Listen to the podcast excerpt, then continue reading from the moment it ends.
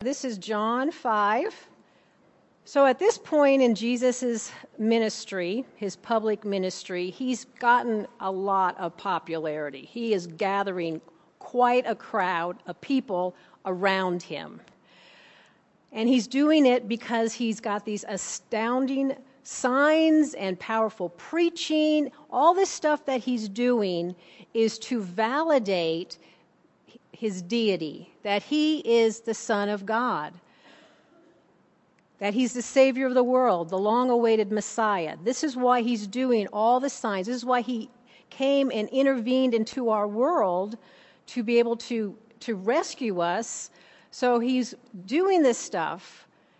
But a lot of people didn't quite get that he is the Son of God. But they were following him because of all the signs that he was doing. And we find in chapter 5, after this, um, after he had he- done some healings, he goes to um, Jerusalem. So he's finished his ministry in Galilee. That has ended. And there's a lot more of the signs and things that he did in Galilee. Um, and the other gospels, the synoptic gospels, tell of those other miracles. There's only like one here that John records. Pretty much Mark chapter 1 to 9 is entirely about his Galilean ministry. So if you want to know what he was, has been doing all this time, you can take a peek at Mark. But the crowds were gathering. Luke 12:1 says this about the crowds. So many thousands of the people had gathered together that they were trampling one another. So this was like, you know, a huge huge people coming to see him. They were just walking over each other. And they were mostly curiosity seekers, and they were looking for free food too. Okay? So this crowd is following him around. He goes down into um, Jerusalem, chapter 5. After this, there was a feast of the Jews, and that Jesus went up to Jerusalem. Now, there is in Jerusalem by the sheep gate a pool in Aramaic called Bethesda, which has five roofed colonnades, and in there lay a multitude of invalids, blind, lame, and paralyzed. We have to get a right understanding of the scene here.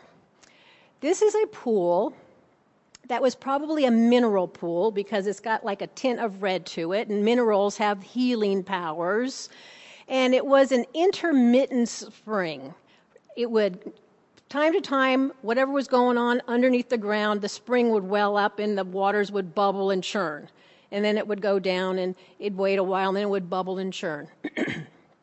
I don't know if anybody in here has a new American Standard Bible. But in the New American Standard Bible, in 1995 version, it says this For an angel of the Lord, in, in their verse 4, for the angel of the Lord went down at certain seasons in the pool and stirred up the water. Whoever then first, whoever then first, after the stirring up of the water, stepped in, was made well from whatever disease with which he was afflicted. New American Standard. This has been omitted from most of our translations, the one that we have, because most reliable Greek manuscripts, it's not included in that. Okay? But this was an understanding at the time that something mystical happened. They supernaturally, you know, an angel, whatever happened, these people had this belief that if they went there and they got, were the first ones to get into that pool, they would be healed. How that started, we don't know. Um, but now we know that it was an intermittent spring that happened, okay? So it was a pool. And it was by the sheep gate. The sheep gate that was along the wall that surrounded the temple, they had several gates. The Old Testament talks about those gates. This particular gate was where the animals for sacrifice were let in the sheep, the cows, the doves, the oxen. They came in through this gate. And they didn't go back out through that gate. Every sheep that went through that gate was sacrificed. It was probably a very filthy place because all the animals were there. Maybe even this, the pool was used to wash the animal off before they presented it to the uh, authorities on, on you know sacrificing it. But it was it was they didn't have really the system that we have today with sewer system and stuff. So it was a pretty filthy place. The sheep gate. Five roofed colonnades, which is basically a pillars with a roof and it was they were located around the pool. I don't know if it was a pentagon or two sides with three sections, whatever what, they called them five, but to let us know that this was a massive place. There were a lot of people there, multitudes of invalids. Now, get a picture of this. They didn't all have little nurses to take care of them.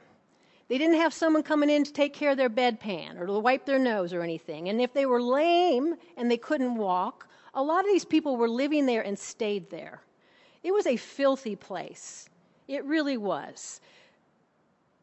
It was a place that was not pure, so probably the Jewish leaders would never go in there because they would be contaminated and they would have to cleanse themselves.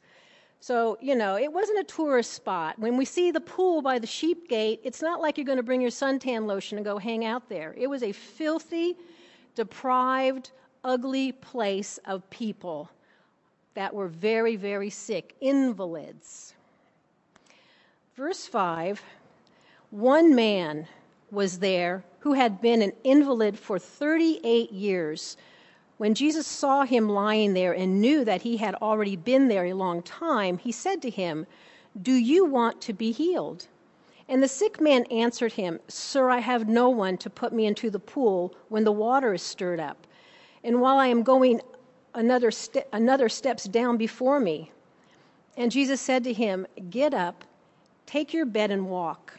And at once the man was healed, and he took up his bed and walked masses of people, masses of sick, hopeless people.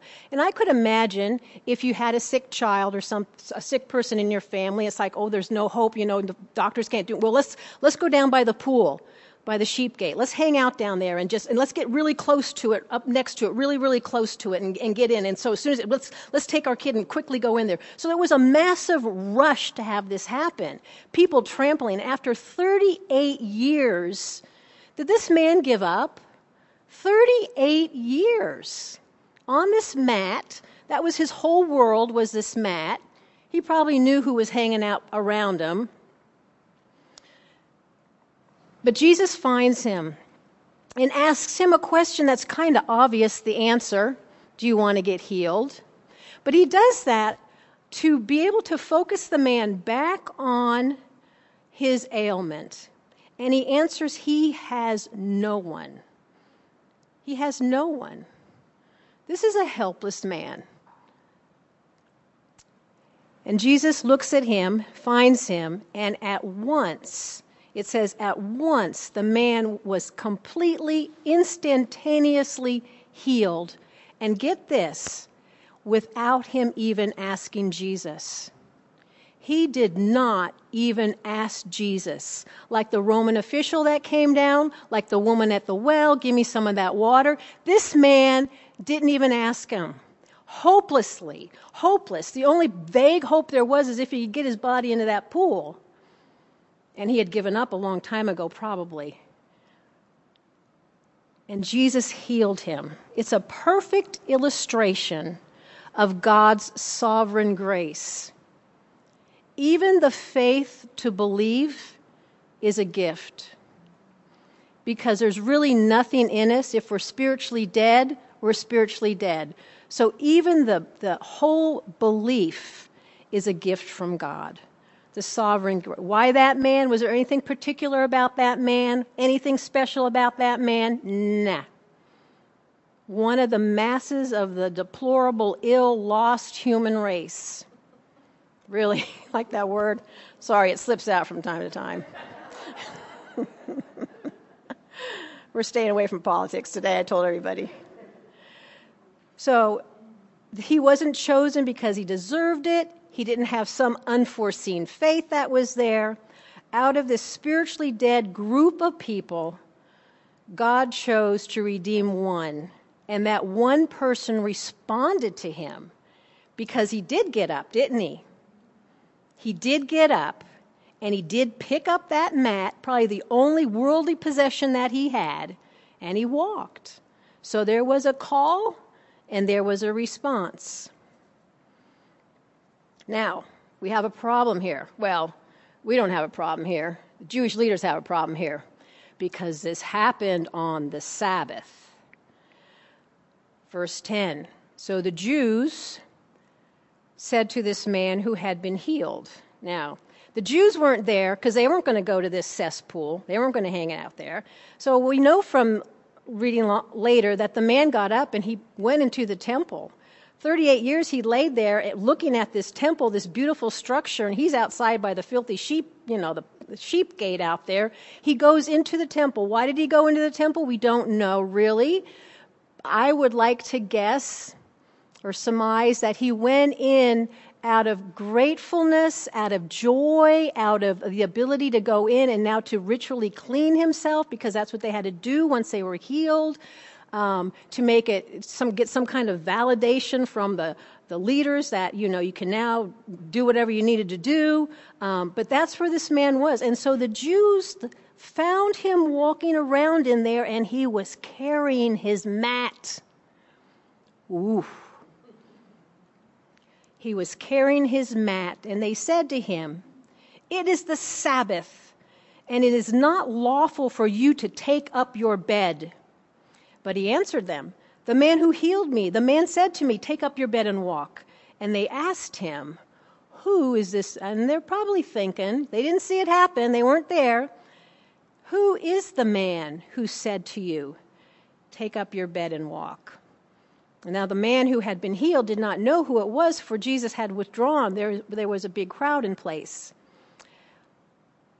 So he takes up his mat, he's walking around, and the Jews were so shocked that someone was carrying their mat and they were doing it in the temple, in your face in the temple. This was just a, a horrible thing. And they're kind of maybe thinking it was Jesus. We don't know, but they're all riled up now.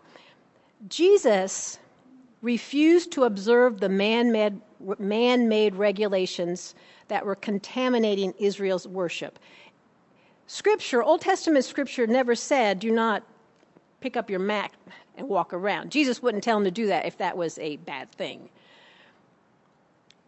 the whole Sabbath rest is put in place as a memorial, as us to sit and worship and contemplate and, and give thanks to God for all the things that He's done for us. By no means, it does not mean, okay, you can only walk 10 steps, you can't do any, any more, you can't, you know, um, bring someone to the hospital if they're sick, you can't, you know. It wasn't meant to do that. These were all extra man made regulations that the, the, the, the uh, the religious officials had put into place. And here's the other thing, because this question came up in our group. Why is it that we don't hold the Sabbath like we used to? Well, it has gotten watered down, but back in this day, they believed, the Jews believed that the coming of the Messiah was tied into how perfect the Sabbath was kept. So they did due diligence in we've got to really keep it. We've got to keep all these laws, but especially on the Sabbath, because if we do, then the Messiah is going to come. They felt like they had this man, this this uh, ability to to on, you know, to have him, you know, come quicker or sooner or be in control of all that. And so to have this man or anybody be working on the Sabbath was just that was going to ruin the plan. Messiah wasn't going to come now, or at least not that day. But Jesus was basically teaching them the truth about God's real laws, and that is that people are hopelessly lost and they can do nothing about it. Nothing about it. This man, this, this man that was healed could do nothing about his, the state that he was in. Um, no matter how many man made laws, no matter even how much they obeyed the, the, the, Ten Commandments, which, are, which we find, you know, we know that it's impossible to do. There's nothing that we can do to be, earn God's approval. So, Here's this man, he's in the temple. They're drilling him on who is it that made you walk. And in verse 14, afterward, Jesus found him in the temple and said to him, See, you are well. Sin no more, that nothing worse may happen to you. And the man went away and told the Jews that it was Jesus who had healed him. And this was why the Jews were persecuting Jesus, because he was doing these things on the Sabbath.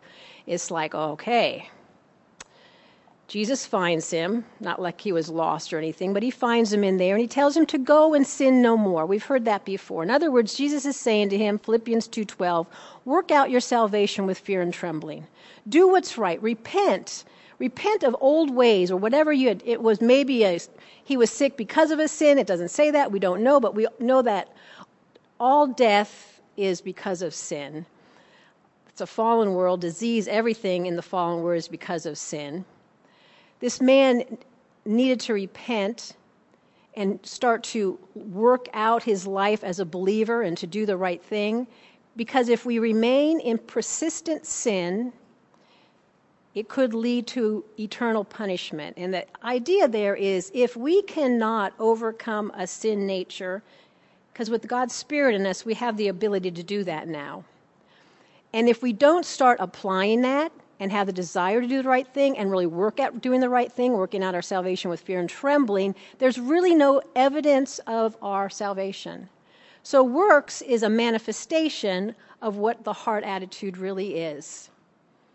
He goes and he tells the Jews. Now, we can first read that and think, oh, okay, he's tattling on Jesus. I'd like to propose this.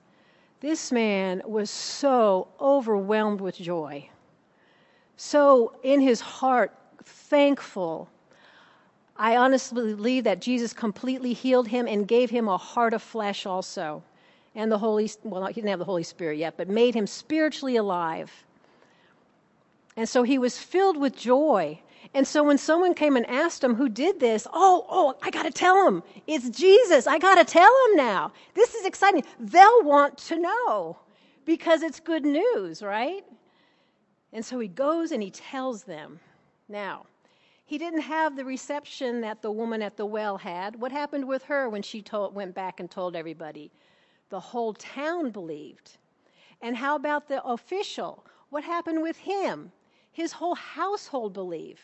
What happened with this poor 38, you know, well, we older than 38 years old man? What happened to him? They didn't believe. They didn't have the same response. Not everybody we share the gospel with is going to be a believer. We really don't know. Our job is to do what?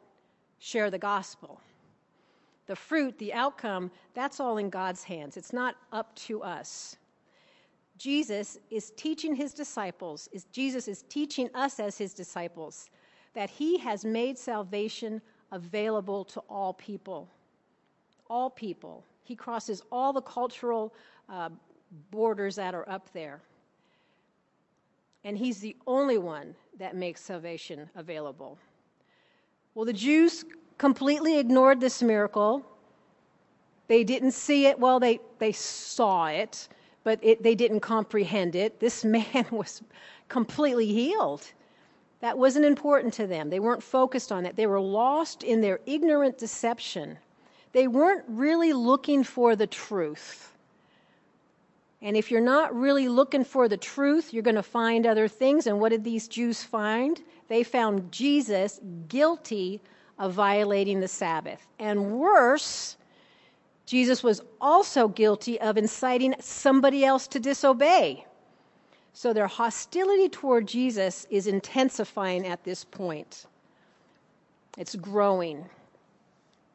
And this is like the beginning of they're going to kill him now because it was a very astonishing thing what he said that he was equal to God. Verse 17. But Jesus answered them, My Father is working until now, and I am working. His Father. This is why the Jews were seeking all the more to kill him, because not only was he breaking the Sabbath, but he was even calling God his own Father, making himself equal with God people didn't even say the word God out loud because it was so holy and removed. They didn't, they just, there was a reverence, there was, they recognized God for being all powerful and who He is, a holy God, so they didn't even speak His name off their lips. So it was unheard of to claim equality with God. This was blasphemy to the ancient Jew. He broke their Sabbath rules and now blasphemous claim. They were enraged to kill him now. But these Sabbath restrictions that were there did not apply to God. They are for us to be a reminder to worship God, to be thankful to God, to celebrate God, to reflect upon God. Besides, God does continue to work, if you want to call it work. Who's holding the, everything in the sky and who makes the sun come up and who gives us life? That isn't it God? He still works, right? Thank goodness if he ceased doing that, it would not look farewell for us. And so, by accusing Jesus of wrongdoing, these Jewish leaders were also accusing the Father of wrongdoing as well. They were completely lost. But Jesus speaks to them. This is one of the three dial this is the third dialogue that John records. And he speaks with the strongest possible terms about his authority. We've got truly trulies in here. We've got three truly trulies. And remember, that's like the most power. You better wake up. You better pay attention. Put that down. Turn that phone off. Unplug. You pay attention to this. Okay? And he tells them how he's equal to God. And he's got four of them down here. I'm not going to read them for time's sake.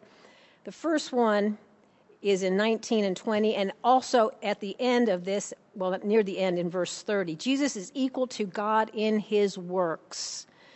They act together in perfect harmony. There is an absolute unity with God. There is a love there that unifies deep feelings and warm affection, causing the will and the choice to act together. This is a beautiful outcome. I mean, we could probably do a whole study on just that.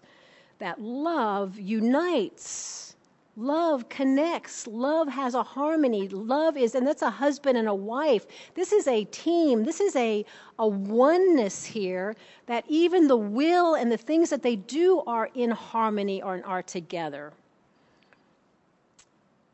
They're one in their works. The things they do are in harmony. Second thing, Jesus is equal to God in his power and his sovereignty in verse 21. The Bible teaches that only God has the power to raise the dead and the Old Testament records several instances of God raising the dead. And Jesus also has the power to give spiritual life to whom he chooses. Verse 22 records a third one Jesus is equal to God in his judgment. Since Jesus can give spiritual life, then he can judge. And here's the thing with that the Father gave the judgment to to Jesus because it's in Jesus. You're either going to believe in Jesus or not. These guys believed in God. It was Jesus they fell short on, and that's where the judgment comes. In Jesus, I don't believe him. Well, then that's your judgment. Or in Jesus, I believe him. Then that's the judgment. So it's him, the person of who he is, is a thing, and what we think about him, that's the deciding factor on the judgment. In verse 23 to 24, Jesus is equal to God in his honor. God the Father's honor is not diminished by the honor paid to Christ, but it is enhanced by it. So it was a relationship that they had, and these people stood there and listened to this and just probably weren't even listening to his words at this point, but they're written down for us and saved through history so we can understand the greatness of who Jesus is. Jesus is God. He's God. Truly, truly, truly, truly. Then he goes on to say this in verse 25 and following. He answers the age old question that Job had. Job's the oldest book in, the te- in written. Job 13, 14. If a man dies, will he live again? If a man dies, will he live again? We still ponder that question today. And we still come up with no, we turn into soil out there, or we get annihilated, or we're just, this is it, so live it up, whatever. But the truth is, Yes, you will live again after death. And there's going to be two resurrections. Everyone lives forever. Consciously and individually, everyone's life continues on past this existence. Believers receive a spiritual and physical resurrection, and unbelievers, without a spiritual resurrection, they will be raised to face a final just sentencing before the great white throne. They will keep their condemnation and they will receive new bodies suited for the lake of fire. So there'll be a, a bodily resurrection, but their bodies are going to be very different than what believers have. I don't know about you guys, I can't wait to get mine. Two, two resurrections are happening there. Verse 25. Truly, truly, I say to you, an hour is coming, and that hour is probably Pentecost because the Holy Spirit hadn't been come yet, and is now here, when the dead will hear the voice of the Son of God, and those who hear will live. For as the Father ha- uh, has life in him, so he has granted the Son also to have life in himself. So, before the great white throne, we're going to stand Spiritual resurrection, those who are spiritually dead and insensitive to the things of God will be made alive, and God will grant us that life. I'm editing as I go. Is that apparent to you guys? Because I d- I don't want to run over like I did last week. Two judgments.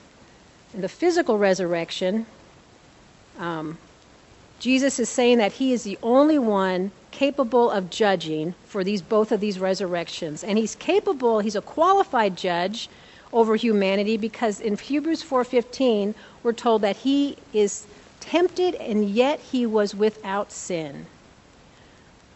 So the physical resurrection will happen, the power to raise people from the dead out of the tombs will happen. Philippians 3:10 says they will be raised to both righteous will be raised and unrighteous will be raised. Why? The deeds of the heart manifest the condition of the heart.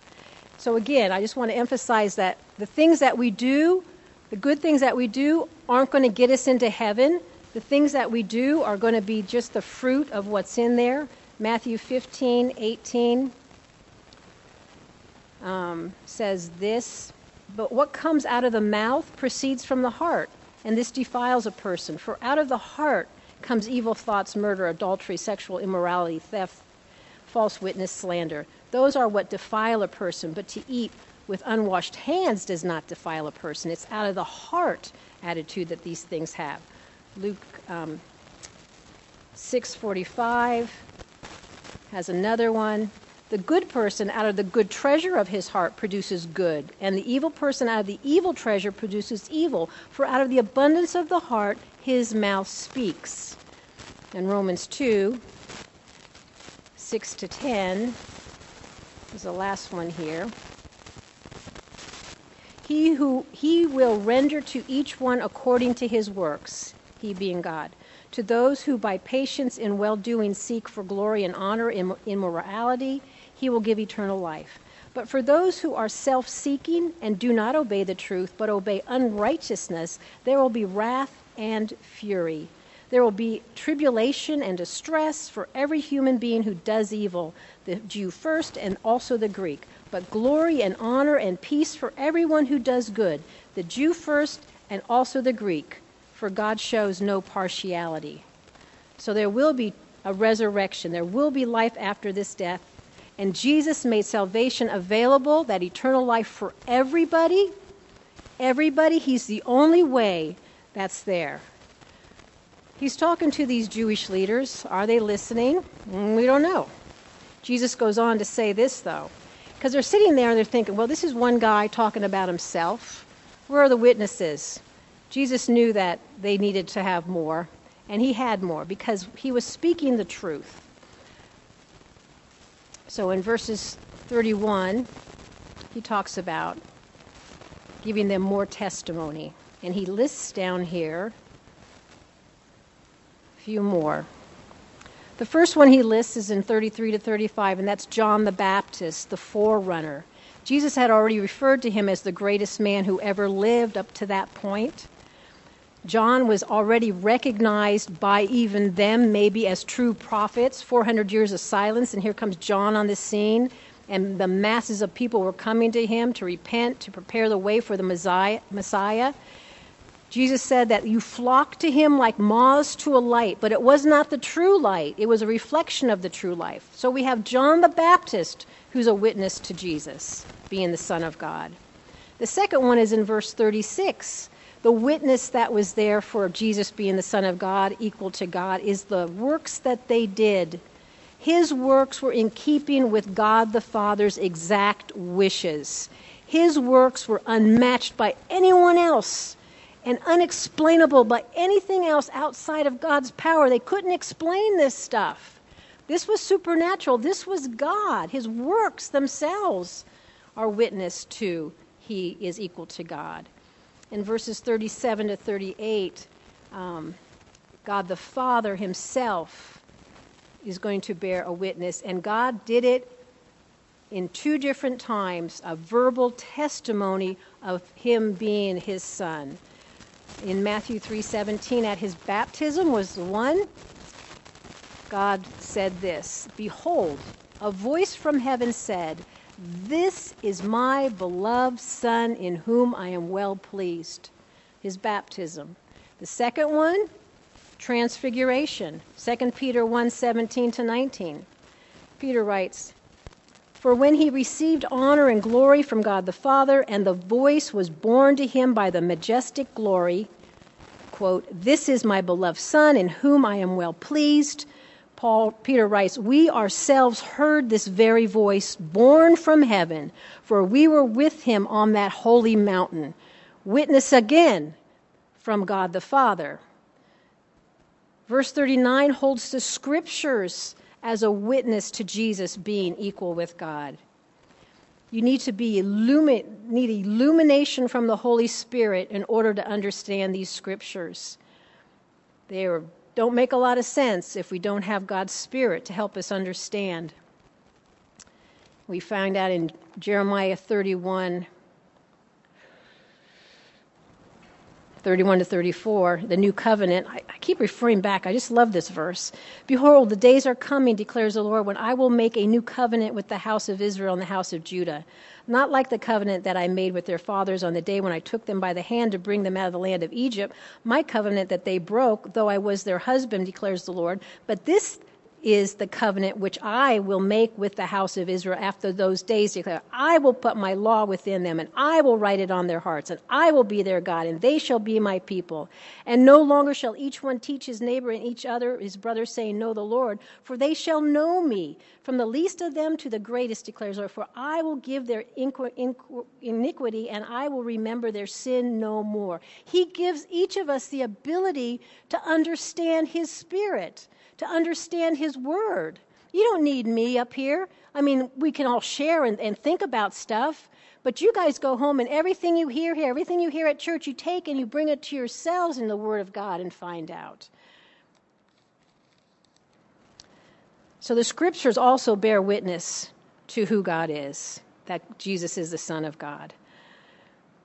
Now, they, they didn't believe. They weren't buying into this. They were in unbelief. Verse 40 tells us why they had such unbelief. Yet you refuse to come to me that you may have life. I do not receive glory from people, but I know that you do not have the love of God within you. They did not have a new heart. They had no love of God. And what do we know about the love that the Father and the Son have together? They work together in harmony. They think together. They do things together. When we have the love of God in our heart, we have a transformed mind. They had no love. They were self righteous, self seeking their own glory. And if you're seeking your own glory, they cannot glorify Christ. They had no humility. They recognized no need for a Savior, so they weren't looking for Him. Jesus knew that he didn't need any no respect from them. Respect from them was totally worthless to them. And there were many false messiahs that had been on the scene already. that people believed in it. They had no love in them. And the final test, the final issue here of him being the Son of God, the witness, in verse 46. 45. Do you think that I will accuse you to the Father? There's one who accuses you, Moses, on whom you have set your hope. For if you believed Moses, you would believe me, for he wrote of me. But if you do not believe his writings, how will you believe my words? They almost had a superstitious reverence for the letter of the law, yet they ignored the clear evidence that's poured out there. It's like the story of Lazarus in Luke 16. The rich man who was clothed in purple and fine linen, who feasted scrumptiously every day and at his gate was laid a poor man named Lazarus, covered with sores and desired to be fed with what fell on the rich man's table, off the table. Moreover, even the dogs came and licked his sores. The poor man died and was carried into the angels to, the, to Abram's side.